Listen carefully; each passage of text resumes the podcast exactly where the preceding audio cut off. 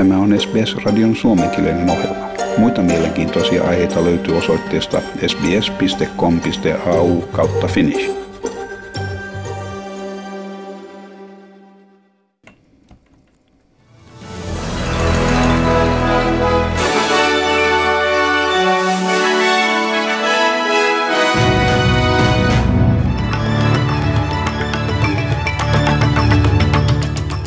YK pääsihteeri Antonio Guterres varoittaa, että nyt ei ole diplomaattisen debatin aika, vaan ilmastokriisi vaatii todellisia toimia. Ja Yhdysvallat on askeltaa lähempänä Pfizer-rokotteen antamista 5-11-vuotiaille lapsille. Marraskuun alusta australialaiset eivät tarvitse poikkeuslupaa poistuakseen maasta – ja Victoria ei hae poikkeuslupaa ulkomaalta saapuville rokottamattomille tennispelaajille Australian Open-kilpailuja varten. Ja sitten varsinaisiin uutisiin.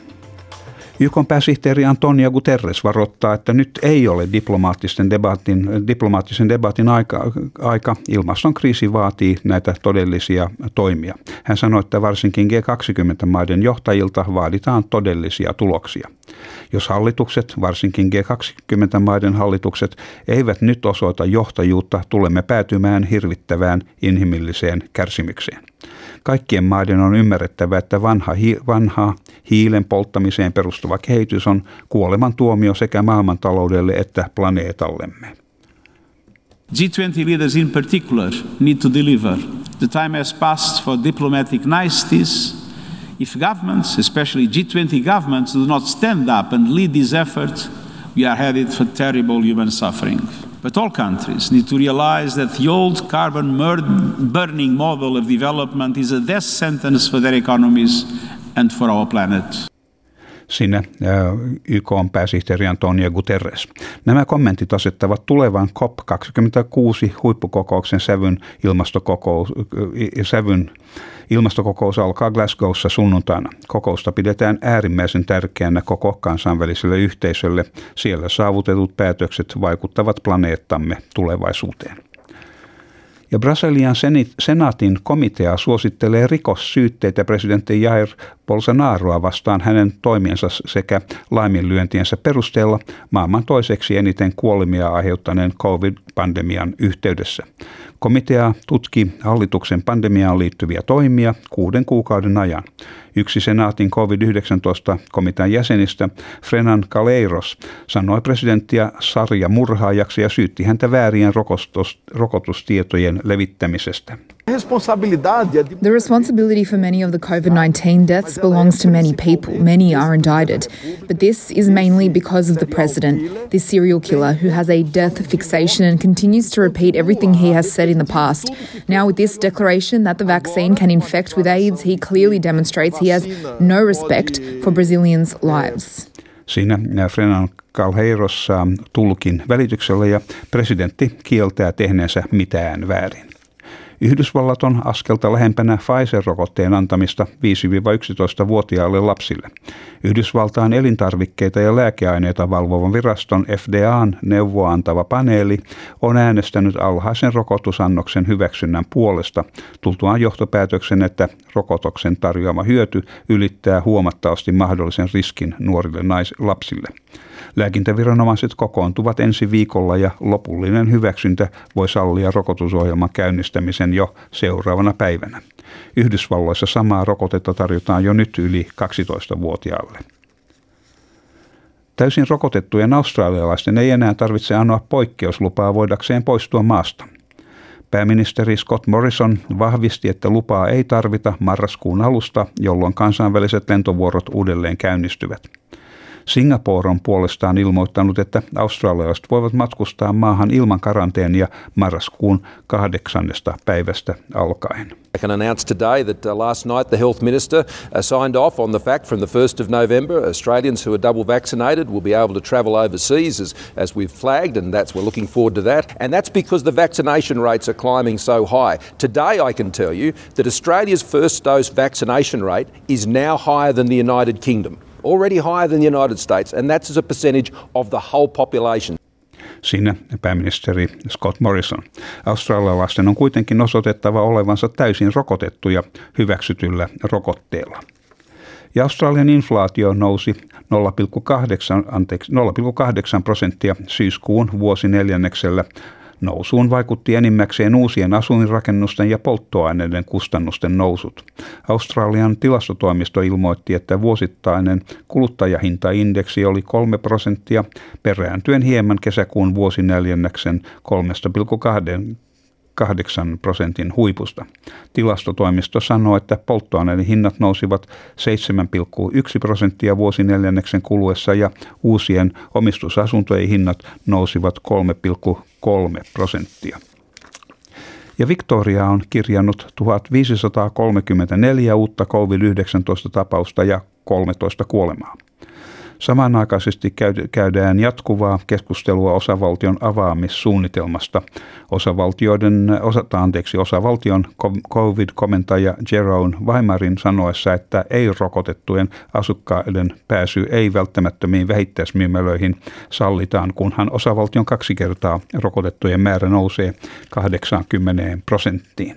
I would expect any, any retailer to be able to set an appropriate framework within their environment about who they serve and who they don't serve. I can't comment on the legality of what measures they can say that I'm going to ban people from coming in. I think the position we've taken is we are giving the community as much notice as possible about saying we are now shifting very assertively towards a fully vaccinated mindset whereby we expect that if you're going to go into retail, you have to be vaccinated. We would absolutely discourage anybody who is not vaccinated from going into any of those retail settings.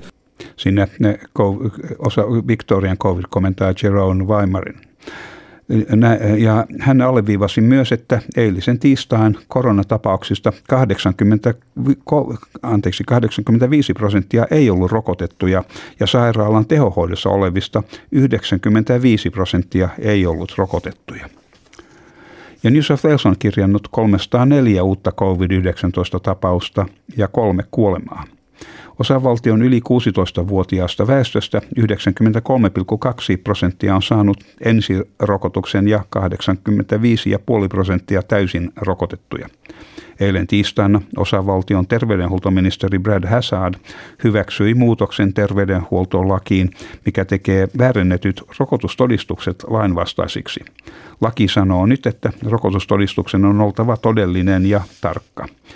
Rikkomukset voidaan johtaa, voivat johtaa korkeintaan kuuden kuukauden vankeuteen tai, ja, tai enintään 11 000 dollarin sakkorangaistukseen. Canberrassa rokotukseen oikeutettujen henkilöiden piirissä 90 prosenttia on täysin rokotettuja territorion pääministerin valmistautuessa nostamaan rajoituksia entisestään tämän viikon perjantaina. Asunnoissa vierailijoiden määrä kaksinkertaistetaan kymmeneen henkilöön ja ulkoisella kokoontuvien ryhmän kokoontuvien ryhmät jaetaan, rajoitetaan 30 henkilöön. Ravintoloiden asiakasmäärää nostetaan, kuntosalien ja kirkkojen rajoituksia höllennetään myös. Ja urheilun puolella Victoria ei aio hakea poikkeuslupaa osavaltioon ulkomaalta saapuville rokottamattomille tenniksen pelaajille Australian Open-kilpailuun osallistumista varten. Pääministeri Daniel Andrews sanoi, että rokottamattomia henkilöitä ei päästetä Melbourne Parkiin, missä kilpailu järjestetään ja että samat säännöt koskevat myös pelaajia. Well, I'm not applying for any exemptions for any unvaccinated players. I'm not going to ask and, and actually require people sitting in the grandstand, people working at the event to be vaccinated while players aren't. So we're not going to be applying for an exemption. So therefore the issue is basically uh, resolved. Näin Victorian pääministeri Daniel Andrews. Ja tämä siitä huolimatta, että pääministeri Scott Morrison oli aikaisemmin sanonut, että rokottamattomat pelaajat päästettäisiin maahan. Ja sitten säähän ja valuuttakursseihin. Perthissä on huomenna luvassa osittain pilvinen päivä ja maksimilämpötila 19 astetta. Adelaidessa äh, lisääntyvää sadetta päivän mittaan 27 astetta. Melbourneessa mahdollisia sadekuuroja siellä 24 astetta päivän maksimi. Ja Hobartissa on myöskin lisääntyvää sadetta päivän mittaan 20 astetta. Ja Canberrassa on luvassa puolipilvinen päivä ja 26 astetta. Ja huomenna Wollongongissa menimmäkseen aurinkoista 27 astetta. Ja Sydneyssä enimmäkseen aurinkoista ja 29 astetta.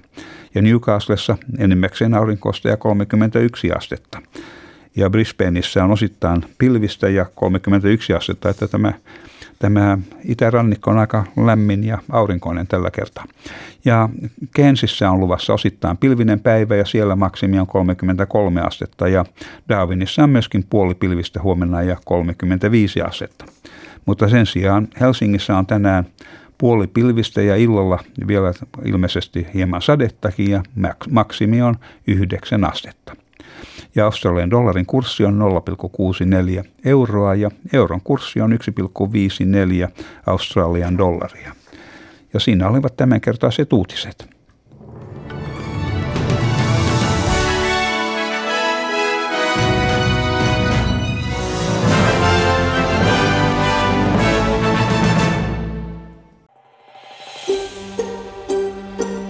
Haluatko kuunnella muita samankaltaisia aiheita? Kuuntele Apple, Google tai Spotify podcasteja tai muuta suosimaasi podcast-lähdettä.